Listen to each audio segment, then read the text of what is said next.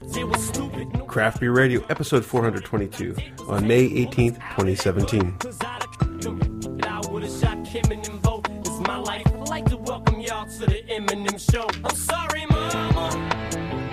And welcome to Craft Beer Radio Mother's Day edition. All you mothers out there, have a great Yes. Mother's Day, courtesy of Eminem. Okay, um, we got a bunch of beers as usual to taste and to try out. So, what are we starting with? We have a blonde lager from Great Lakes. Seems like the logical starting point. So, Great Lakes have provided this to us. Thank you, Great Lakes. This Did I is say lager? yes, you did. I meant blonde ale. Blonde It's called Light Keeper, so that's where I got the Okay. L and my tongue It- just it- I don't know how away. light it's going to be at 6.6% alcohol by volume, uh, 30 IBU. Let's take a look at the fact sheet because that usually gives us uh, information about what's inside of the beer. Besides, of course, water, there is Harrington two row base malt and wheat, and the hops that are used are oh Nugget and Simcoe. Well, this should be interesting. It's called Light Keeper. It's inspired by the Marblehead Lighthouse, Great Lakes, uh, oldest operating lighthouse. I've been up in that lighthouse. Up in them guts. Up on the balcony looking out over the bay. So the color of this is a uh, strawish with kind of getting into some gold, but not quite there. It's uh, very clear. The aroma is uh, probably an even blend for me of a maltiness, kind of like a, um, a bread, but also a little gristy, and then kind of uh, the hops are kind of you know equal parts in the aroma for me as well, and the and the hops are kind of an earthy English style hop is what I'm smelling. I like the gristy thing because there's sort of um, a cornmealish, cornmealish kind of Mm-hmm. uh, aroma to it, or I mean, you know, ground wheat or something. But like coarsely ground, so there's a, Mm-hmm. a kind of a minerally note there too.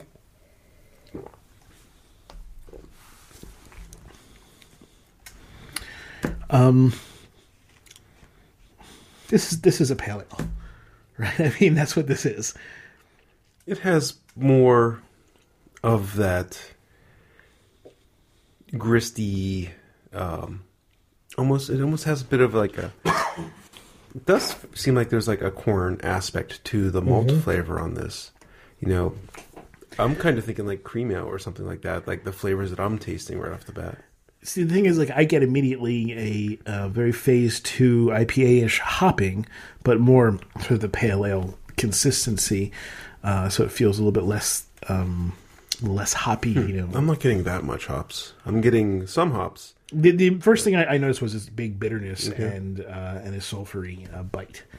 Um, it's it's calming down a bit, so I'm starting to notice the malt being more present than uh, my first sip.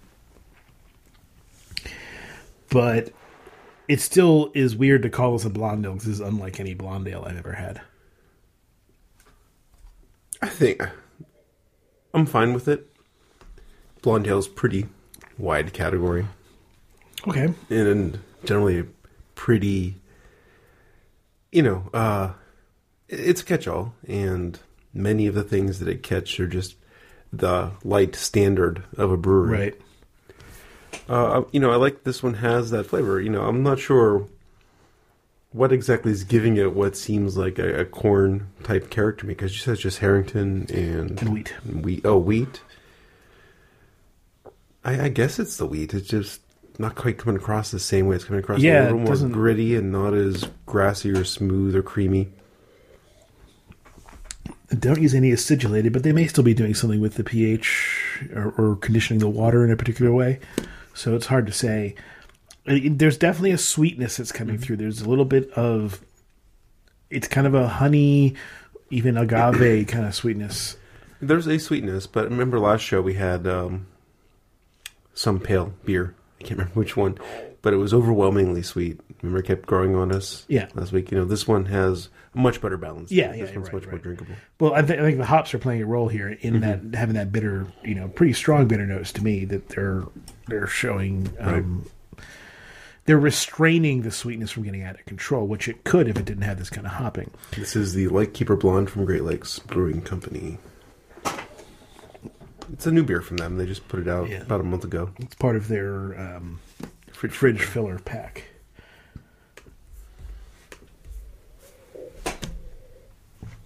They say it pairs well with salad, sushi, and clear skies. it's at 6.6%. I mean, this is not like a beach beer.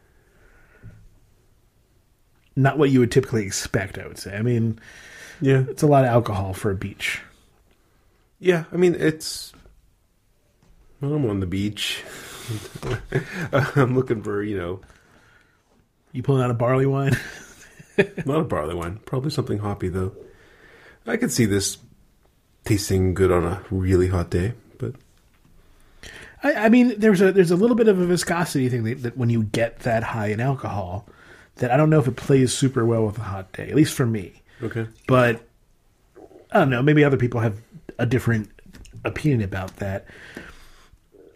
I I think this. I would think this is a decent pale ale. If if you ask me to take it blind, I don't know how. I mean, I guess if you're looking for, for an angle to sell it, you could call it a blonde ale. But it's just I don't know how um, how much that fits with. I mean, if you hear blonde ale and you drink this, I don't know if that if the, Yeah. that'll make a connection with you. Okay. I mean, for me, it it makes sense. Um, like I said, if I was going blind, I probably would have tried to peg it as a cream ale or something like that. I definitely don't consider this a pale ale.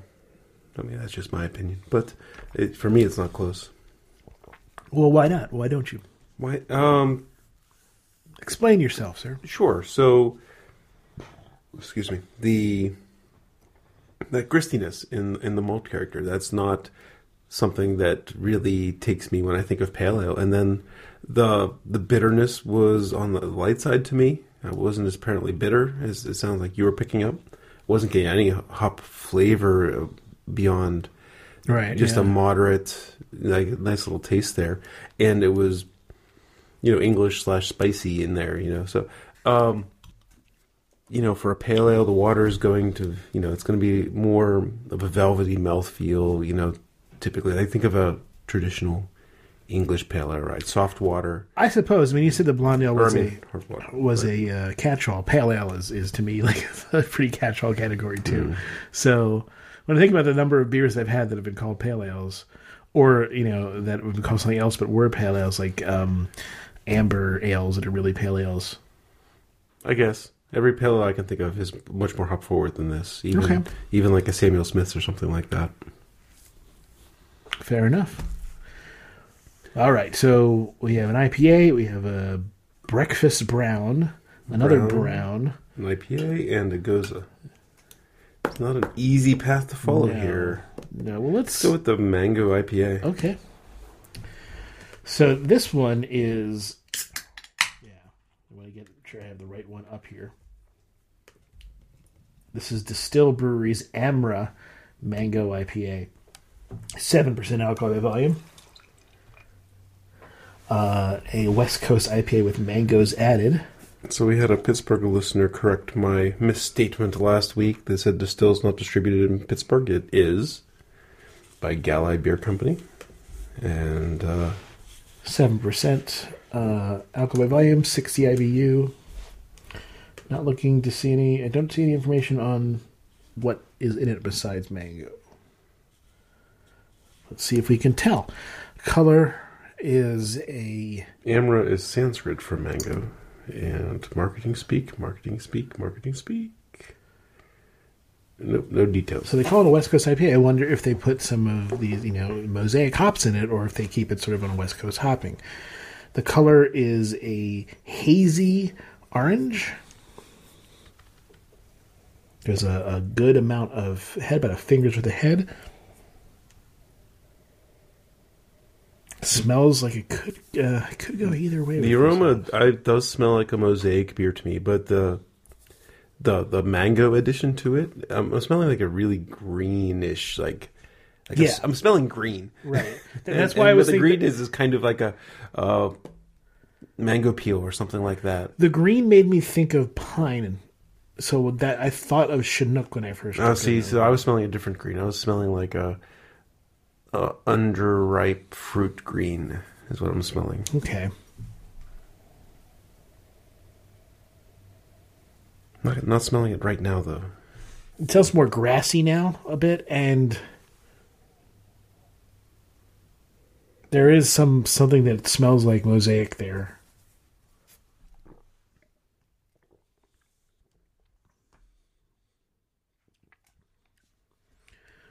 Comes through as pretty mango. The, the mango flavor is um, act- actually uh, nice. It's it's not. I wouldn't say it's. Uh, It's not like drinking mango juice. It's a lot more dialed back than that. I wouldn't say it's super restrained, but at the same time, it's not like overwhelming. But that was just one sip. My first sip, I was picking at this like minty thing, like an evergreen or something like that, or I mean a wintergreen. I I think there is some um some nugget or Simcoe or or maybe even like tomahawk in there to to give it some kind of interesting some, some kind of bitter sulfury note and that sometimes can bring out the, that mint thing. I keep getting it every t- right at the beginning of the Yeah. taste. Every sip, I'm getting this kind of wintergreen. I, I think there might be Chinook in there. It just it just keeps popping up in my head. Okay. Chinook is really piney. That's usually what you take from Chinook. Yeah, I guess I'm getting a little bit of pine there. It's it's not super tropical like the aroma. My first sniff of the aroma led me to think it would be. The um, the mango edition is definitely restrained, in my opinion, because I mean most I'm tasting I'm tasting beers- less and less of it now. Yeah, most mango beers have so much like it. In, it impacts the body. It's almost like you know mango juice in your beer. And this one is more like aged on mango peels or something like that. Is how it's coming across to me. There's I'm pretty sure that's mosaic in there. It's complementing the mango pretty well. Mm-hmm. Uh, and there's probably some third hop in there as well. Has a thinner body than I would have expected for a West Coast IPA. It's not thin. It's not aqueous. It's not watery. But it's like it's about seventy five to eighty percent as full as as I'd expect. So it's a little little lighter body wise. I wonder if that's just some of the enzymatic uh, action from the mangoes or something. There's a bunch of different. I mean, it's at seven hard, to, percent. it's hard to say. it really depends on the process, right? Yeah. You would probably want something uh, pasteurized mango, so you have some shelf stability. Mm-hmm. You don't want you know mango yeast right. doing all kinds of mangoey things to your beer. But I'm sure there are lots of interesting chemicals going on in mango. Who knows what's inside of there? I'm not getting anything too piney. You know, maybe there is something like Chinook in there, but you know, it keeps coming back to mosaic. It feels like it's just like what you expect from a mosaic beer. Well, this this is nice. I, I'm I'm enjoying this as a drinker. I think that there's uh, really good flavors here. I think the mango edition is treated well. Mm-hmm. There's interesting stuff to explore. There is that thing which maybe it's not Chinook, maybe it's something else, but there is some kind of greenish, resiny note of the hop. So um, it feels you know 2.5 ish in terms of its hopping, Right. right midway through two and three, and uh, for those who don't know, of course, we, we should repeat our phase thing every three or so episodes. So um, Jeff Allsworth, uh, Alworth, who does um, Beervana blog, he did a thing in uh, uh, his podcast also about uh, like the phases of IPA, and I don't think he ever heard what we've said about it. It was pretty similar. You know the way he broke down three phases of IPA. He, you know, how we differentiate between like the Simcoe era and the uh, Citra era is kind of where we draw a line. He draws the line a little bit earlier. He draws the line probably like after the C hops, you know, that kind of thing. That, that's about where, I mean, yeah, I think that the, the Like after C hops- Cascade Centennial Right. Chinook. But we, I mean, I think you're with me. We'd say there's a distinct era of delicious hops, which starts with Citra and goes through Mosaic and Galaxy and those. I would say Citra is That's phase three, right? Cit- I don't know if Citra's phase three. I think Citra's Citra's still on the phase two-ish side. Okay, right. It's it's. Oh, I mean, if you're looking at like a gradient, Citra's you know right. I kind of in, in the middle. so middle. I put it. I put Citra as.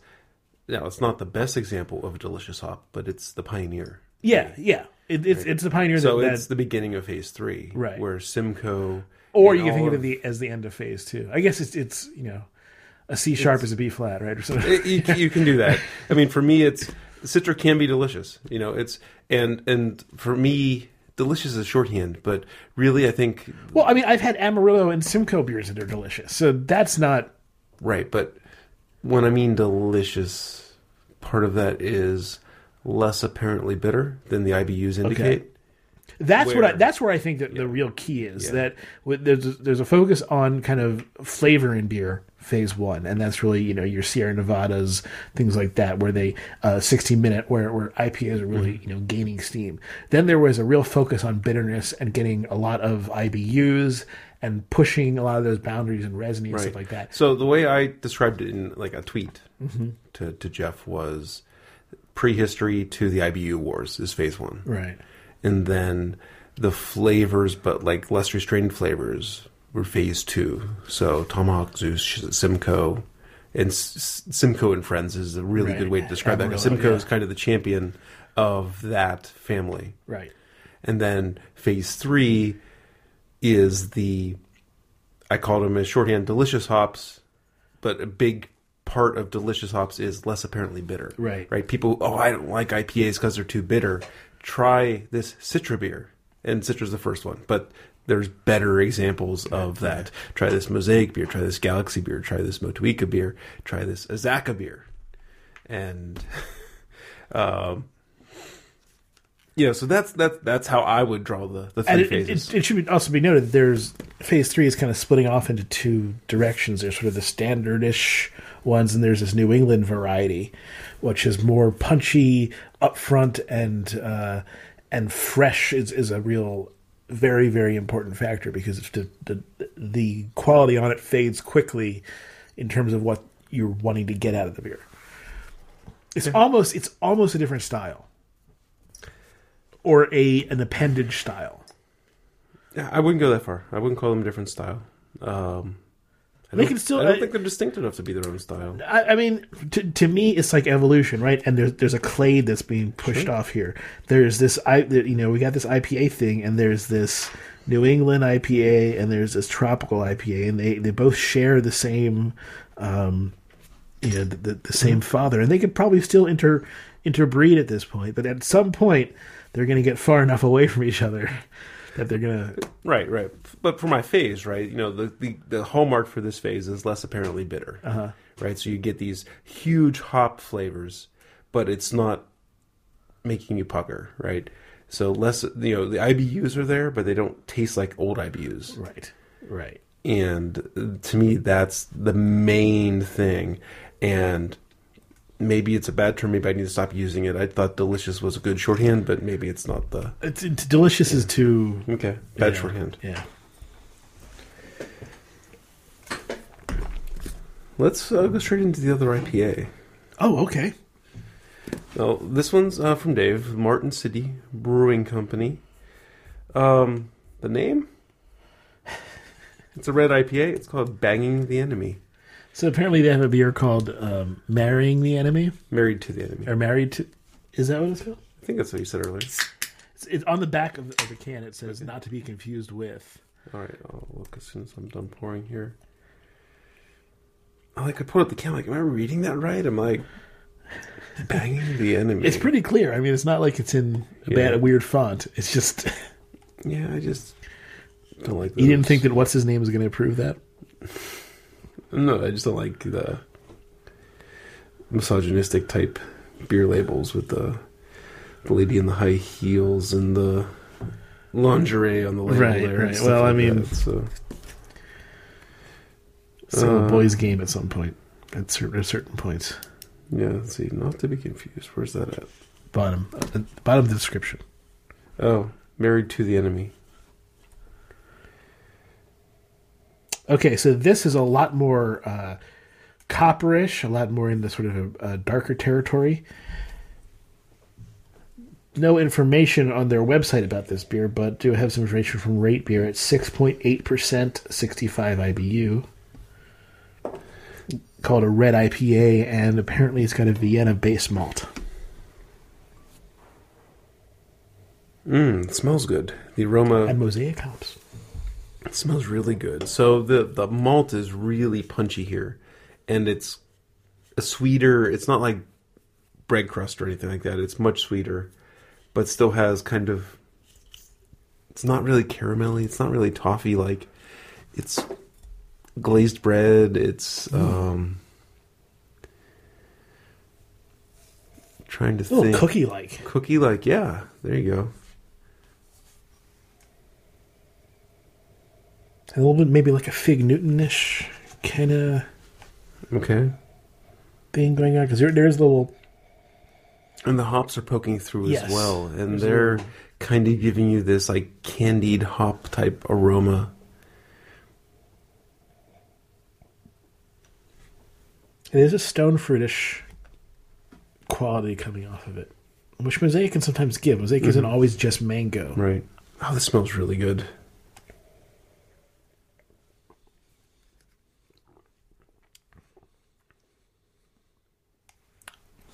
More toffee in the flavor. Yeah, it feels kind of like a a young ale instead of an old ale, right? Yeah, so the flavor where it was more like a glazed bread, this the flavor the aroma was more like a glazed bread. This goes into more of a toffee type aroma. And um, not too much bitterness, at least not in the first sip. no, there's a decent amount of hops. Uh, I'm still getting this, this stone fruit stuff. There's like there's like plums in here, and I think that's the Vienna malt probably m- mixing with the uh, the mosaic hops. Yeah, there's um you know, I'm looking at the different stone fruits. I'm getting a touch of peach, I'm getting a little bit of um what are those other ones called? Nectarines. Nectarine, yeah. Getting nectarine. What I couldn't think. I'm like the one's like halfway between a peach and a plum. What is that? I like this a lot. This is, um, I, I like the way that this taste complements the alcohol content. There, there, you can you can taste the the alcohol a little bit coming off that, but it works with with the um, with what's going on here in the beer. Yeah, I mean, I don't, I don't go to red IPAs very often. Uh, I can't name very many that I like. I remember having a stone one about a year ago, but it was one with like Pekko hops, right? And it was like super experimental, and that one had a really interesting hop flavor, which kind of took over the beer. This one's much more straight laced, and I, I enjoy how the um, how the Vienna malt. Vienna malt is not coming across like a Vienna lager or any kind of German beer. It's coming across much more estery. It's coming well, be from the yeast, but you know, it's imparting. You know, like it's making Vienna taste different than Vienna, Yes, yeah. And so this more estery thing, this this fruit thing, but there's maybe just something a little like clover in there or something in there as like well. You know, a little flowery that um, livens it up. You get this kind of toffee hit. You know, like um, can't think of the name of the candies right now, but like Heath Heath Bar is a toffee. Werther's original.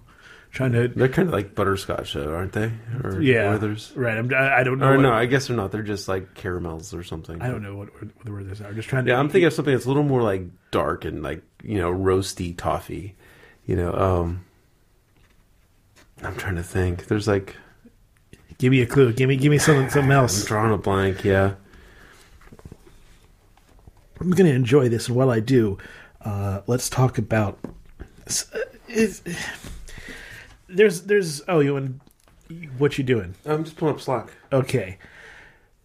I um I kind of was thinking this cuz our last show we did there was it wasn't it, it was kind of a disappointing show for me.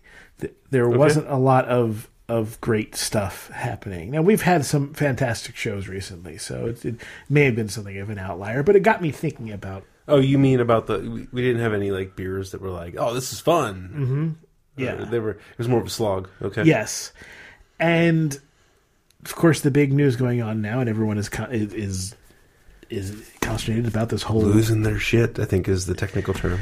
with Anheuser Busch buying Wicked Weed, and then this hop story, which is kind of a non-story, but people still are. The Hop story, for people that don't know, is Modern Times put out a series of tweets saying that um, a bunch of the South Ameri- South African hops are going to be taken off the open market because Anheuser Busch owns the farms, and they're only going to make them available to uh, partner breweries. right. Which I get it. It sucks. It's their, it's their but it's their I mean, it's their farms, and if if that's what they want to do, then that's this what the story is is like they're burning acres of hops instead of selling it on the market. That's the story, in my opinion. If they're trying to keep it, you know, locked down. right. Whereas now it's just they're they're keeping it for their breweries, and, and it's and, instead of selling it to the open market, which it's their prerogative, and and it does mean that there are some hops that people can't get anymore, but that's the road you go down when you have uh, such a lively hop industry that is making all types of different hops. There are some that are now going to be only available to certain brewers. You know, I mean, look at look at the proliferation of amazing hops that have come out in the last Right. five years. We're probably still in like the the beginning Yeah. curve of hop production. I mean, not not not like production numbers, but uh, breeding. You know, I, I can't see hop breeding slowing down anytime soon. Mm-hmm. So my big issue is one of the my big rant is about how the issue of spell of shelf space always comes up when we talk about big brewers, and that's what a lot of the rallying cry is against why why we don't want these brewers bought up by big brewers. And I look at a sh- I go to a, a store and look for some beers today, and I have a hard time finding good beer. And it's not because the shelf space is dominated by Anheuser Busch. You can see plenty of beers made by small breweries. Yes. I have 20 breweries within driving distance of me right now. And not all of them are good. And the idea that, well, it, it just seems like there's a huge proliferation of crap. And this is what killed the video game industry in the 80s. This is uh, what hurt the the first coming of craft beer in, in the 90s, uh, if not, you know, almost killed it. Um, is this- Quality is probably better than then, but our expectations are higher too. much. And when you are talking, and, and remember that beer doesn't have to compete just with beer now; it has to compete with spirits and and other alcoholic things, and soon marijuana, and it has to stay good in order to keep being available, keep being the kind of stuff you enjoy. And the proliferation of stuff out there is not all good. Mm-hmm. And I understand being like, well, we got to fight for craft brewery, but if you know, and, and this craft attitude, but the craft movement itself is putting out crap. So I, I'm with you, but how fast do things change? Because what was it a year ago? I kind of did an editorial about where have all the bad beers gone. Right? Do you remember that? Mm-hmm. We were talking about how like we hardly get like, other than like production flaws, we har- hardly get shitty beer. And maybe maybe that's it. Maybe there's a difference between shitty and unexciting. Maybe. Um, if the new normal starts to be, I mean, look, it, there's beers that we have, and they're fine, and and there are beers we have that are exceptional, and it's true that we're going to be, you know, we're a little bit jaded. We're going to be more impressed with the exceptional stuff. But I can't imagine somebody going into one of these stores now and being like, "Oh yeah, I know exactly what to buy," because it's confusing and some of the stuff is going to be pretty crappy. I know there's stuff from like uh, that I see on the shelves and I don't know anything about it and I don't expect it to be good. And that is not the I remember going into like D's and thinking, "Wow, look at this shelf full of stuff that I bet is all going to be great." Mm-hmm. And I see now I don't see that situation. Is it just me or is it the industry? And if it is the industry, then maybe some consolidation is in order. It's it's interesting times. So I uh, yesterday Heather and I went out on a bit of a pub crawl for anniversary, dropped the kids off, and we started at Cellar Works Brewing Company up in Sarver, Pennsylvania, near Freeport, where Heather's parents live. And they just opened less than two months ago. Mm-hmm. So my expectations were a new brewery that is going to have some need some time to get up to speed. Holy shit, they like I tasted everything they had and my only like feedback was that the um the Belgian double was more cocoa and not enough not enough stone fruity. But they had a Kolsch that was really good Kolsch. They had um I mean, people are going into the in, into the industry now with a lot yeah. more experience. But you know, these aren't like brewers who've gone start their own thing. This is a home brewer turned pro. But at the same time, but, there's a lot more information oh, out there how to make. But no, Cellarworks Brewing Company, like they hit the ground running. I was talking with um, the owner and the assistant brewer. Uh, the owners, the ownership is a husband and wife. The wife was there. The husband was at Beers of the Burg yesterday, and the assistant brewer was there. And these guys are serious. Like they don't want to be compared as like the best brewery in Butler County. They want to be in the conversation with Jester King and Hill Farmstead. Good. I, I, I hope that more breweries seek that out because that's mm-hmm. what you're looking for. That's right? it, it's like winning the lottery, but I mean that's their goal, right? And the stuff I tasted yesterday, mm-hmm. I I can see them becoming a destination brewery. I mean, it was as good as the Brew Gentlemen. Good. And yeah, I was super excited for them that doing this. And then we stopped at a brewery in between the two. And you might have seen on my Twitter, I didn't really mention their beers yesterday. They were exactly what I expected for a brand new brewery. Mm-hmm. Everything tastes about the same. and none of it's all that exciting. Right. And and that is that is the problem that was facing beer when we started the show was that there was a lot there were a lot of those out there and then beer got exciting and now we're back to that again. Mm-hmm. So we're going in, in some sort of waves, and uh, yeah, I don't I don't blame somebody for picking up a check at this point, especially if your brewery's been around for for twenty years, and you're looking around you and you're seeing things being bought up.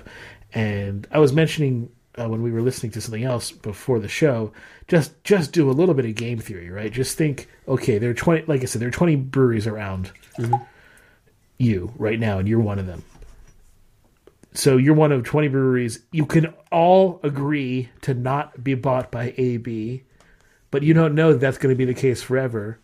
So if AB comes to you, do you say no, thinking that all 19 are going to ignore that, er, ignore the same offer, or do you say yes?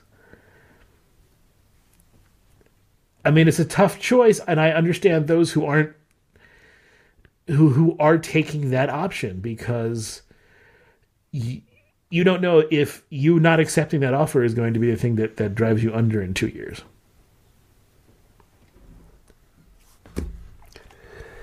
Yeah, uh, I don't have much to add to that. Um, it's it's it's the growth of the market is slowing. That that we yes. know is is true. The growth of new breweries isn't slowing yet. Right there's a lag. Mm-hmm. People have been working on their project for five or 6 mm-hmm. years, and they're getting ready to open, and the sun's not as bright. Right, that's got to be scary. It does. It does have to be scary, and you know, once a project has a certain inertia, it's hard to slow it down or redirect it. Yep. All right. What's next? Another beer Dave sent home with his parents Empyrean Brewing Company's Third Stone Brown Ale. All right, 5.3% alcohol by volume, 13 IBU. The malts that are used are two row caramel 60, midnight wheat, and biscuit. Biscuit. And the hops, uh, good old classic Willamette. Lincoln, Nebraska. This beer is best by May, so getting to it just in time.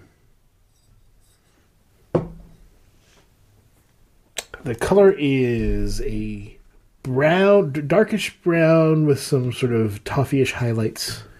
Yeah, like uh, like dark stained cherry wood is what it looks like to me. The aroma has a big cocoa nose to it.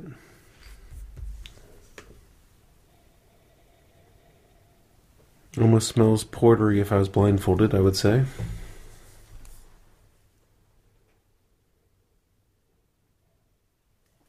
I'm happy not to smell any acetone or things like that. I've come to sort of expect that on Oh, some dark beers? On dark beers. Yeah, for some reason the chemical reactions on old dark beers, you know, not, I don't know, they seem to pick up that, you know, that infection a little bit easier than than most beers. Don't know why it's the case. Maybe some chemist can uh, can inform us. That smells perfectly clean. I'm enjoying the aroma. It, like I said, it smells a little more roasty and cocoa than you would expect for your average brown ale, but not too far out of line.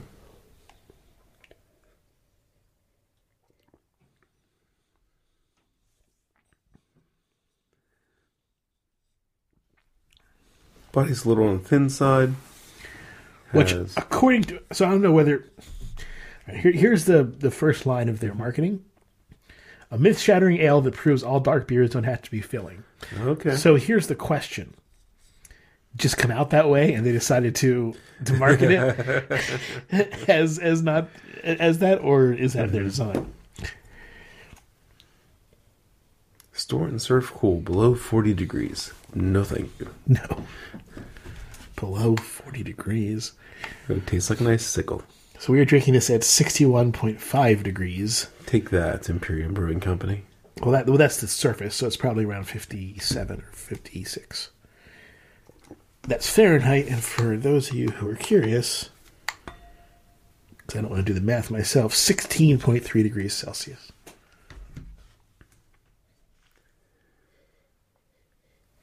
So this one doesn't have much hops or bitterness really to it. I mean, the bitterness is balancing, but you know, you're kind of getting some bitterness from the roast malts in there as well. Uh, I'm not really getting anything, you know, specifically attributed to the hops for the flavor, or anything like that. And then the malt flavor is is kind of a little more roasty than you'd expect for a brown ale. Uh, brown porter, you know, it's kind of in line for that. Even even a little more roasty than a brown porter, but it's not quite robust porter territory.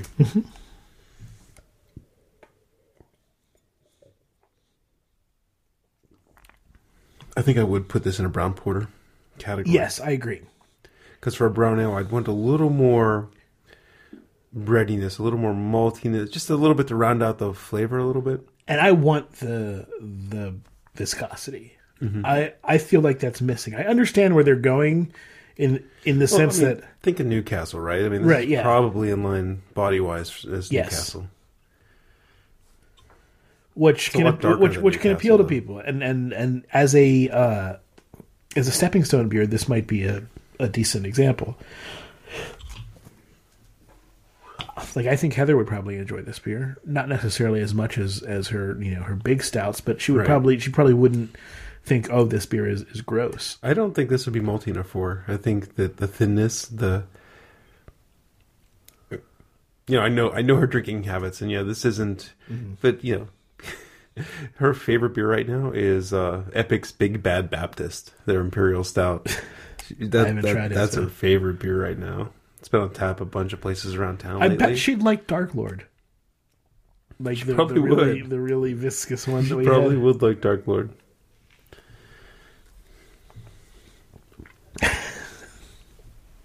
So you should tell her about Dark Lord Dave Went to Brew Gentlemen yesterday, and they didn't have anything that wasn't yellow. yeah So she was like, oh. So she had, uh, they have, uh, um, can't think of the name of the cider place right now. Um, Arm. Oh my god, Armistice, Armitage, uh, Arsenal, Arsenal. Arsenal. Um, so she was drinking. She's a brew gents, and she's drinking cider because. I mean, Well, they have it there, so right. there's a reason they have it there. And I mentioned to the bartender, like, you know, my wife's disappointed that you don't have anything black on the menu. that doesn't sound right. Hold on, that's not exactly how I worded it. There, there was a tweet you put out, and I was going to reply to it with something almost like scathing or very, very sarcastic, but I didn't. uh, you, you, you put out this tweet: "There were no stouts for Heather at Brew Gentlemen, so now we're at Voodoo Homestead, and there's nobody here since there are no TVs for pens." It was dead. It was so. There was like eight people in the place because the Penguin game was on. So my first idea for a treat was was something like, um, "This is white privilege." The tweet. That would and, and the tweet that I almost put was um, the true pain and struggle you go through every day is what I appreciate most about this tweet. You should have put up one of those. I wouldn't have been offended by it. I mean, the point was, I'm it just felt saying. too mean, so that's oh. why I, I said like well, the radio's a thing. In case you were like, well, we got to get out of here to watch the Pens game. no, I, I wasn't. Did it sound like I was complaining that I couldn't watch the Pens game? That's what it felt. I mean, that's what. No, that's how I, I, I, read was it. saying Voodoo is dead. Like I've never been in Voodoo on a Saturday night ah, I see. and and not have to like wait in like a twenty minute line to get beers. And there was like eight people there. It was insane. That you know, hipsters watch the Penguins too. Apparently, I guess so. Well, I mean, the whole town is, is is involved. I guess so. Um, should we throw on the music here? let's do I that. finally got this music. Yay! Um, do you want to hear uh, two jaded old guys talk more about how disappointed they are with the free beers they get? Come on, we're not that mean. we're fair. We're tough but fair. Um, The best way to help out the show. yeah, the best way is to uh, go to when you want to shop for something, you want to get it online. Go to craftbeerradio.com slash Amazon. That will bring you right to Amazon.com, but with our referral link, which means that we get 6% of whatever you purchase. Or if you guys are like really busy in a month, we could get seven percent. Yeah, and that and that you don't pay any extra. So that would just be money just going to Jeff Bezos for his dumb space travel shit. Not important at all. No, or, or the Washington Post, right? You know, things like uh, defending democracy with with with, uh, um, with with journalism. But no, There- instead, there's a, there's a new angle. Trump supporters use craftbeerradio.com slash Amazon. so the WashPo doesn't get any money. that's right. Yeah, yeah. So yeah, keep keep your money away from the Washington Post by going to craftbeerradio.com Slash Amazon. Thank you. It all helps. It really does. Thanks so much. Now our liberal listeners are like, oh, they can die. Okay. So we have uh, two beers left. I didn't bring out a dump bucket this time. Just just for our uh, not we're not dumping anything so far, just usually we I to got the little mini dump buckets right here. Oh yeah. Cans are great for emptying out your rinse water. You want to do? uh, Yeah, let's break up the brown nose with Yeah. this Gose. So uh, I bought this at the beer distributor, which is still getting six packs at the beer distributor is still like a crazy novel. Isn't thing. it great? They had one sixer of Dogfish Heads SeaQuench Ale. It's their session sour, uh, black limes, and other interesting things are in this. I feel like we've done this before. I just I feel like it. Okay. Uh, I, don't, I, I don't know that we have. I just feel like it. Uh, 4.9% alcohol by volume. I mean, I know that I've seen this picture of Sam before. It's on every page, isn't it? Probably. Um, 4.9% alcohol volume, 10 IBU, uh, lime peel, black lime, and sea salt, as Jeff said. I'm going to search for this. If you must. I mean, unless we did it in the last couple weeks, and I've completely forgot about it. We haven't done it. All right, so the thing is a Gose. So it's this cloudy straw colored, poor with a big shaving cream head. Yeah, I don't Here, it. crackling away. The aroma. If you ever want to to look for a beer that we've done, you can go to our uh, go to craftbeerradio.com. Um, I would suggest you do this in Firefox instead of Chrome to look at the XML. But if you go to the, you can click on the uh, thing that says um, RSS or, or what does it say? Either says RSS or feed or something like that. Okay. It's the XML document. And then you can just search in there for whatever you're looking for. So you know what might be better is, is we publish a sitemap to Google, so it tells them where all our episode pages are. okay. So if you do in your Google search site colon craftbeerradio.com space Dark Lord, it should come up with the page where we, the episode where we did Dark Lord. Dark Lord, one word probably won't work. Well, however it's typed out. However, it's typed But out. But Google's smart; they can help you figure that out.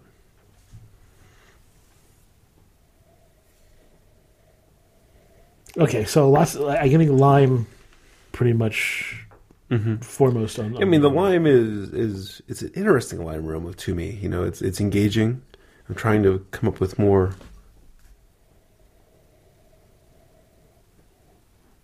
Because it, it's like Did you mention the color yet? yes, Yeah, straw hazy. I'm trying to figure out like like I'm smelling this and it's not reminding me of like mojito. It's not reminding me. You know, they use the black lime. They have the lime peel, but like for some reason I smell this and it's like that's that's interesting, and I'm having a hard time figuring out why. So what's black limes? What are they? They have black flesh, don't they? I believe so. I imagine they do. Oh, it's dried limes. Oh, okay. So um, I imagine just like a, a raisin or something like that, they they uh, the qual the they become more intense and, Okay. and more like a deeper kind of flavor. Where you know raisin does a grape or a prune does that from a plum or a dried apricot or something like that. Okay.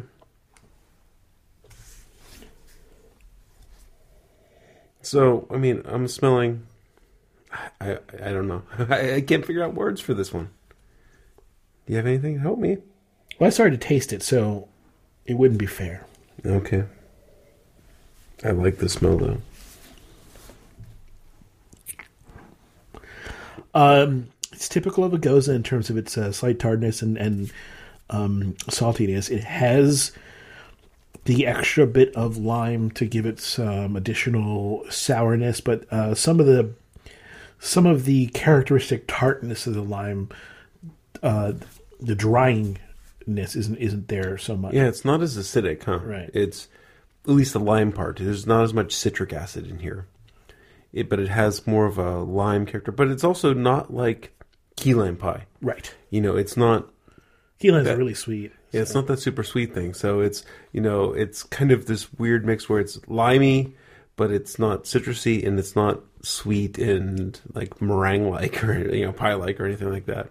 If I were having some tacos, this would be great with it. Anything where where a lime juice would make you know is the right sourness to to bring out the the flavors you want. In addition to, of course, the salt.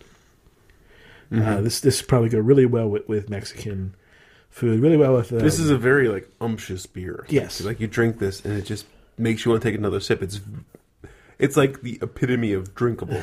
and with the salt and everything, Salt plays a role in that too. yeah, Yeah, I mean, but I mean, this is like one of the most drinkable. They call it SeaQuench. It's also very quenching, and uh, yeah, they put some voodoo into the spirit of making. now they're they're calling it not a Gose but a Berliner Weiss. Oh, okay. Forgive me for. But you know, I mean, they use salt, so it's the same. I mean, what is a Berliner? What is a Gose but a Berliner Weiss made with salt?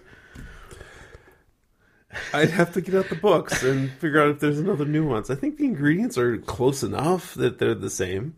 They're both kettle soured. Right. And the Gose adds salt.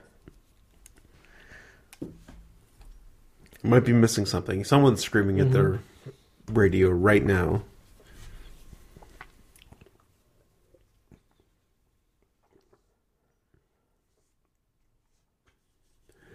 You know, as oh, wait. you drink it.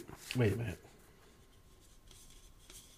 waiting a minute. Okay, let me let me expand upon what, what I read here. We begin by brewing a straightforward Kolsch with lots of wheat and Munich malt. Then we brew a salty Gose with black limes, coriander, and our sea salt. We followed up with a citrusy tart Berliner Weiss made with lime juice and lime peel. All three beers are then blended together in the fermentation tank. That sounds like a lot of work. It does. That's a lot of work. But if there's one thing Dogfish Head is known for, it's doing a lot of work to, to make their beers. What was the first one they did? Uh, A Kolsch. The Kolsch. all kind of the same But base. but they blend it in the fermentation tank, so you're not going to get any necessarily Kolsch fermentation attributes. Right, right. And when you taste the Kolsch, it's that the fermentation. Is the wrong. fermentation's fifty percent of what Yeah. you're you're getting. So you're just brewing sort of a couple base beers and then putting them all together. Interesting. Yeah. Come, you know, you can't really argue with the results though. No. Now, as I'm drinking this, it does. It feels more like a beer cocktail than a than a beer. I think it's very. I mean, because the lime is so, you know, so concentrated, such a and such a main part of the show. That and I'm not. I'm not. Not. Not. Not knocking it. I'm fine with beer cocktails. Uh, you know, but that's how it's coming across for me. I do like this um, this line here. Releasing it just in time for the 500th anniversary of the Reinheitsgebot. Uh, it both commemorates and disintegrates the the art censorship law. Because yeah, the Reinheitsgebot, for those who aren't aware, is a German purity law uh, that says that in 500 years ago, that beer uh, could only be water, barley, and hops. They didn't even know we have a yeast then. It was amended later to add yeast to it. Right. I think the main intention was to keep things that are poisonous Yeah, it, it was more. it. I mean, it was more like a, a proto FDA in a sense. It, it was they're saying you can't call it beer unless it's only made with this. Right. Which makes it kind of silly that people like worship it. And and are like we we follow this rule to the letter the, to these days where I kind of agree with the dogfish head interpretation which is yeah that was then. Now we can do a lot more with stuff. So mm-hmm. while while you can do plenty with just those four ingredients the stuff you can do the the space of things you can do with more ingredients is overflowing. Yeah. I remember when I was learning about beer for the first time, it, it really shocked me that, you know, those four ingredients could be so versatile. right It, it is surprising, but yeah, there's no reason to honor and rever um, using, you know, only four ingredients. So any place that, you know, makes Reinheitsgebot qualified beers, I mean, that are outside of Germany, are doing it for a marketing reason. right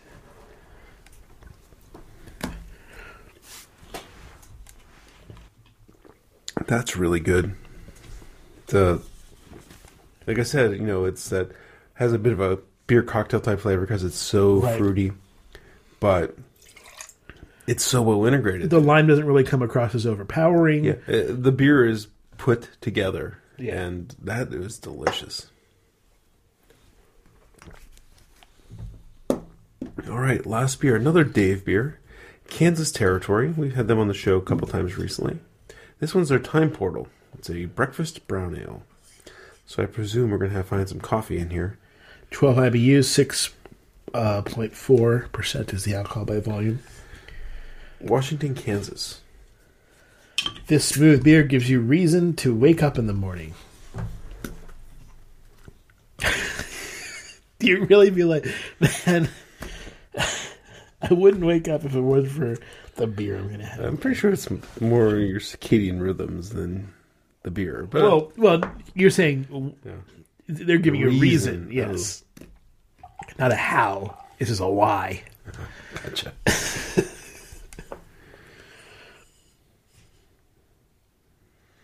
Okay, some chocolate notes on this. So there's another dark uh, brown with uh, brownish highlights. Not smelling coffee. I'm not smelling coffee either. It's smelling portery, roasty. I don't know. They don't mention anything about uh, about coffee or oatmeal or anything on either website I'm- or maybe his. I'm getting a little bit of a steely oatiness in the aroma. I'm also getting like a woody, like almost like a mesquite or like a light mesquite or beechwood or something like that.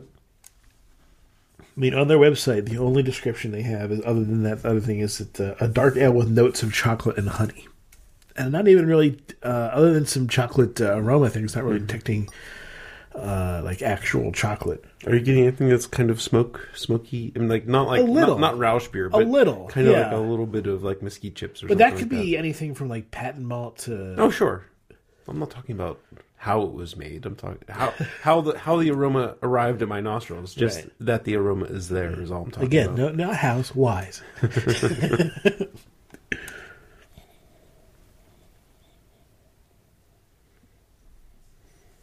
uh, on their um, on their bottle, they have a description on, on the label that says, "Come visit us in Washington, Kansas. Our tap house and brewery always welcome you to stop by and say hi." So do that. And then leave immediately. Yeah. Hi.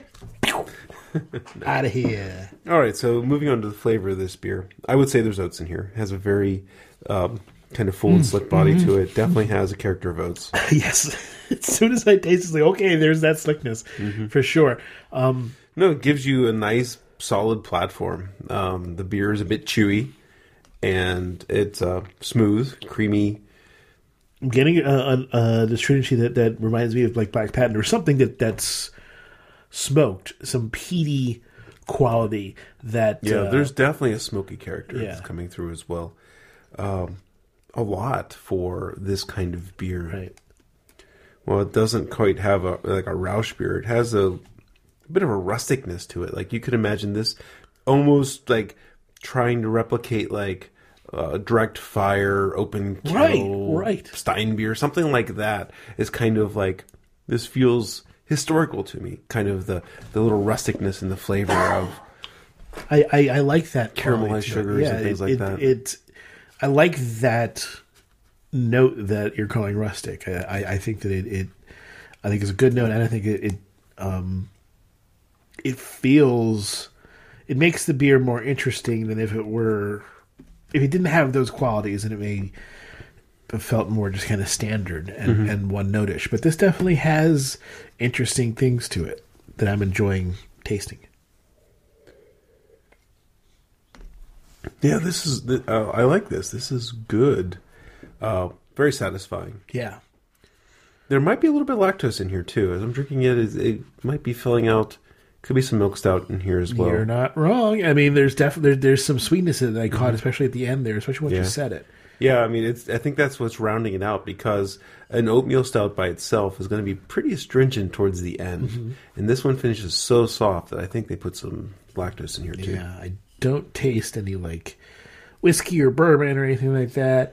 Um, any vanilla note seems to be coming directly from the. I don't think it's it's added. Um, How can it be a breakfast beer without whiskey and bourbon? right. I don't think there's chocolate added to this beer. Um, what else is in like breakfast stouts? I mean, coffee would be Coffee, the coffee would be the main right. thing, which this one This one, apparently I is. don't, I don't really taste coffee at all. Yeah, Uh, yeah. I think it's oats and milk Yeah. stout and lactose sugar. oats and milk, man. Oats and milk. Excuse me. Good breakfast. Okay. Well, it's ranking time. Sounds like a plan to me. Hmm. I don't know. This one's going to be. I know what's at the top. I know what's next to the one at the top. Right? I do too. The bottom four, I'm not so sure about.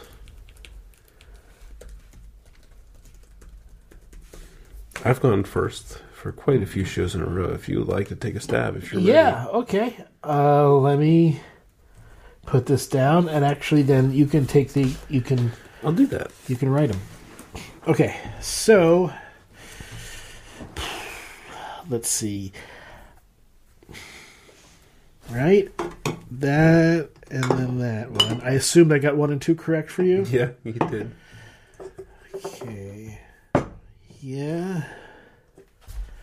All right. The Great Lakes, kind of that, and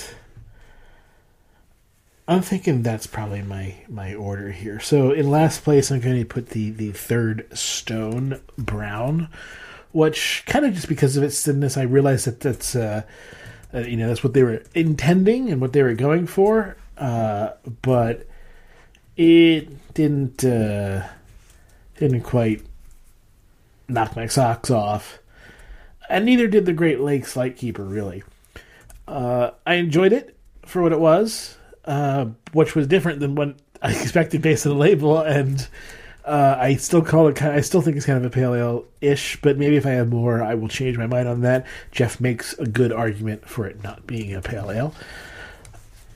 In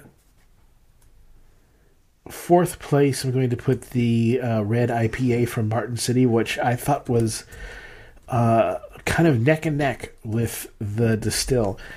And, you know, there was that toffee thing on, on the Martin City, and there's the the mango and the Destihl, and I think I could have gone either way on this one. And I'm just going to put the, the Destihl uh, in third place I, I, I don't really know. I just think it might have been a little bit more. Um, maybe maybe it was just the mosaic. Maybe it's the mosaic hops that pushed it over for me. In second place, Kansas Territory. This one that we're drinking right now, really good. Uh, and of course, in first place, that Dogfish Head was. Uh, I'm with you 100%, buddy. Uh, the third stone, you know, the t- they wanted to make a brown ale that was light in body. Mm-hmm. It was too light in body for me. I wanted a little more chewiness in my brown ales. Um, I'd like a little more breadiness, bread pudding, things like that. Where this one was also a little more cocoa-y, mm-hmm. that brown porter thing going on. That by itself wasn't enough to knock it down to the bottom, but the body was. I'm gonna put the Lightkeeper in fifth place, like you did. Uh, it was enjoyable but it's a blonde ale. You know, there's not too many times where you're going to rank your blonde ale in the top half of the sh- of the rankings. It's just it's gonna have to be something super special to do that. That's gonna have to change your paradigm on blonde ales to do that. Yes. Uh, third place, uh, it's just like you. Uh, third and or fourth and third, really to- kind of a toss up.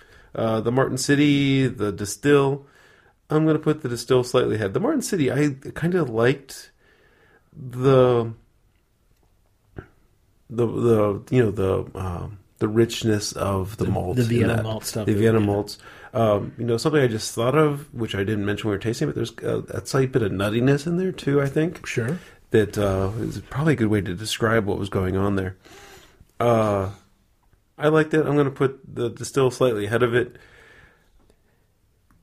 you know the mosaic. You know how can you not? The mango was integrated yeah. really well with it too, and I, I actually, it had extra flavors too. It wasn't just mango yeah. you got out of it. I probably would have liked to see a little more mango actually, and you know it's it's you know I kind of give them. I applaud them for using restraint. I kind of give them credit. I was going to say that. I try to give them credit for not going overboard on mango. Right.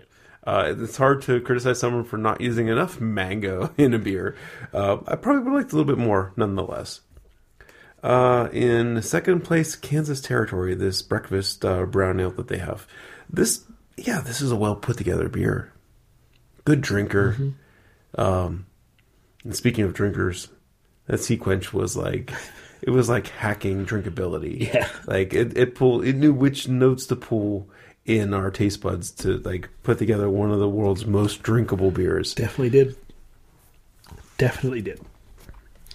Okay. Well, I wish everyone has had a happy Mother's Day. It's probably going to be released. Who knows when? But not on Mother's Day. Days, we're, we're yeah. doing this on Mother's Day. They, are used to living in the past when they listen to us. Yeah.